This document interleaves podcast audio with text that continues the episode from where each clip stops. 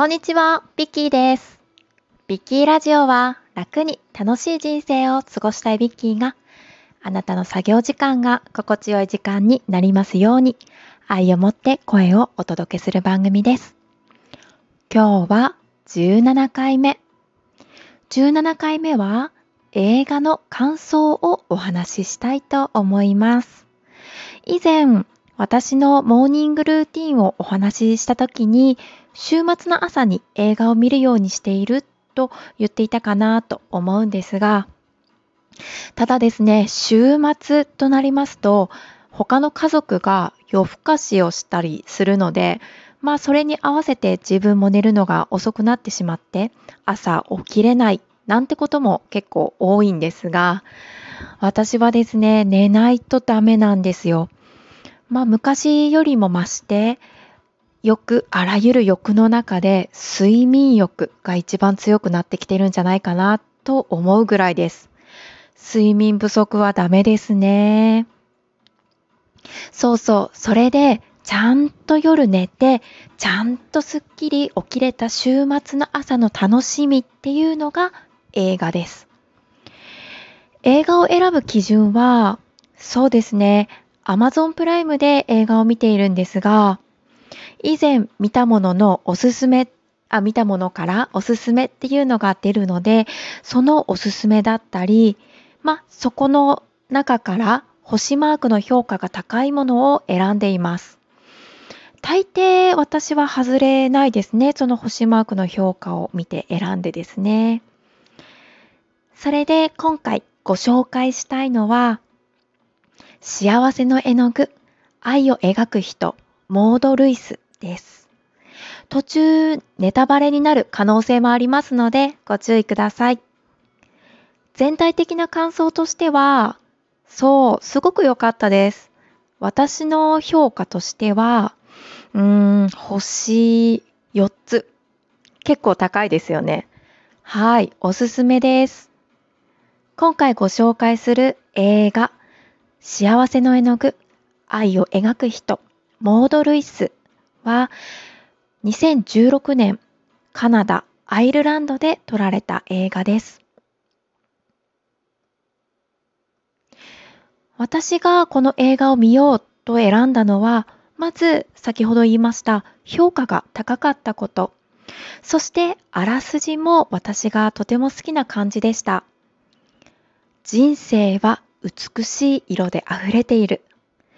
もうこのキャッチコピーから惹かれますよね。この幸せの絵の具、愛を描く人、モード・ルイスは、カナダでも、カナダで最も、最も有名な画家の喜びと愛に満ちた真実な物語です。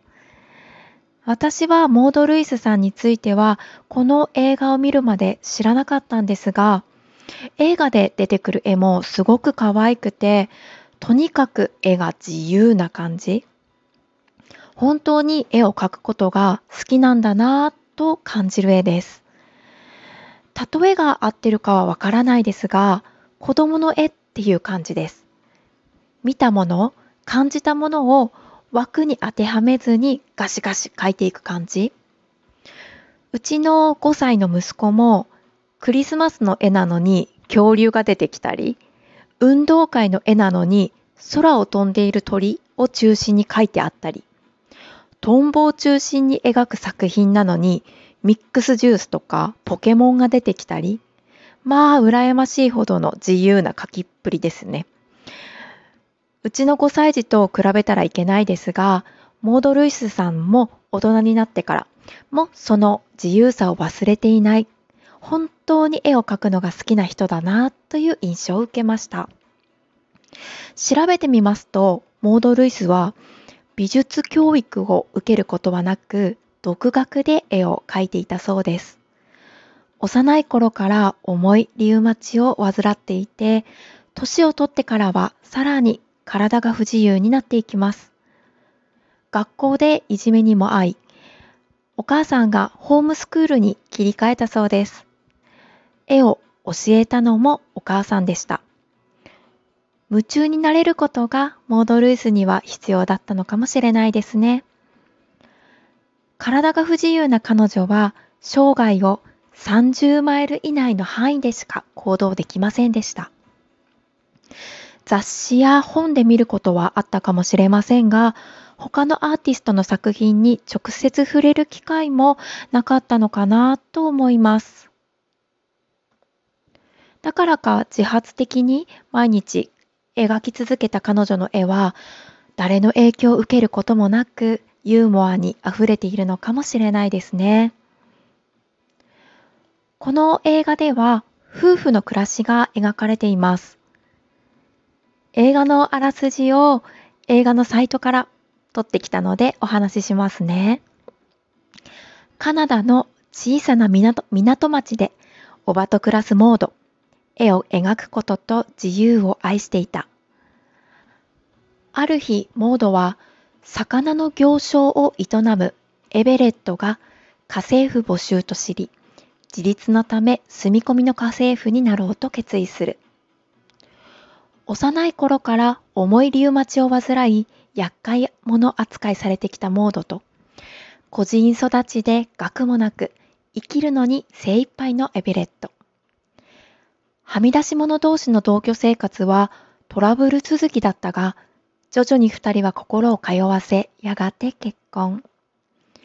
一方、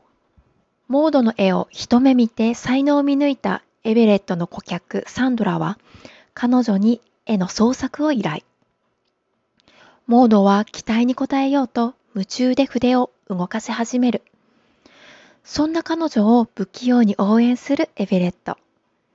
いつしかモードの絵は評判を呼び、アメリカのニクソン大統領からも依頼が来て、という内容です。映画を見て思ったのは、女は強しです。あらすじでもあったように、個人育ちで学もなく生きるのに精一杯の不器用な男。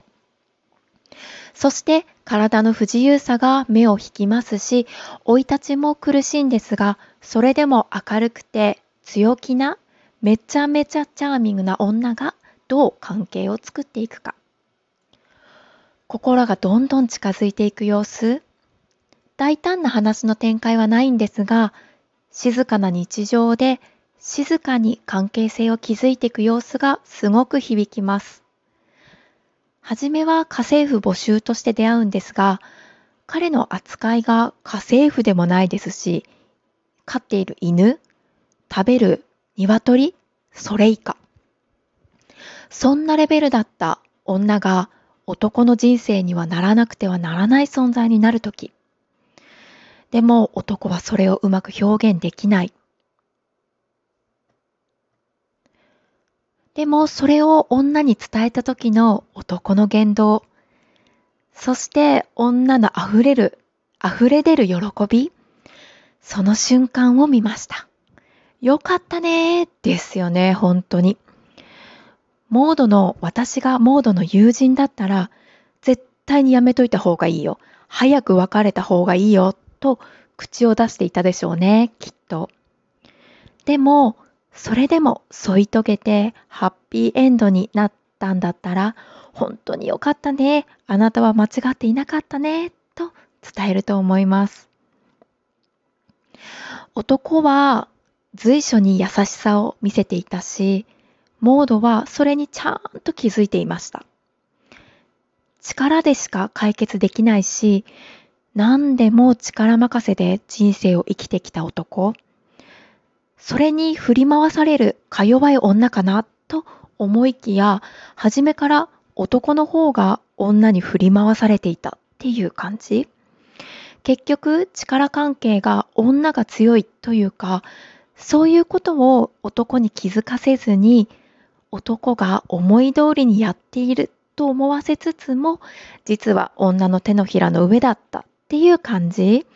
それをしっかり見せてもらいました。ビッキーのうちはどうでしょうか？権力はですね、夫の方が強いんですよ。こんな風にごちゃごちゃ言っていても、結局はビッキーは夫におんぶに抱っこな感じなんで、私もですね、ちょっと夫を動かせるように力をつけないとと思っています。では今日はここまでです。今回は映画幸せの絵の具愛を描く人モード・ルイスを見た感想をお話ししました。ビッキーラジオは楽に楽しい人生を過ごしたいビッキーがあなたの作業時間が心地よい時間になりますように愛を持って声をお届けする番組です。心地よい声で心地よいリズムで楽しいことをそして人のぬくもりを感じてもらえるものを配信していきます。皆さんの作業がはかどりましたか？また、ビッキーラジオを聴いてくださいね。ありがとうございました。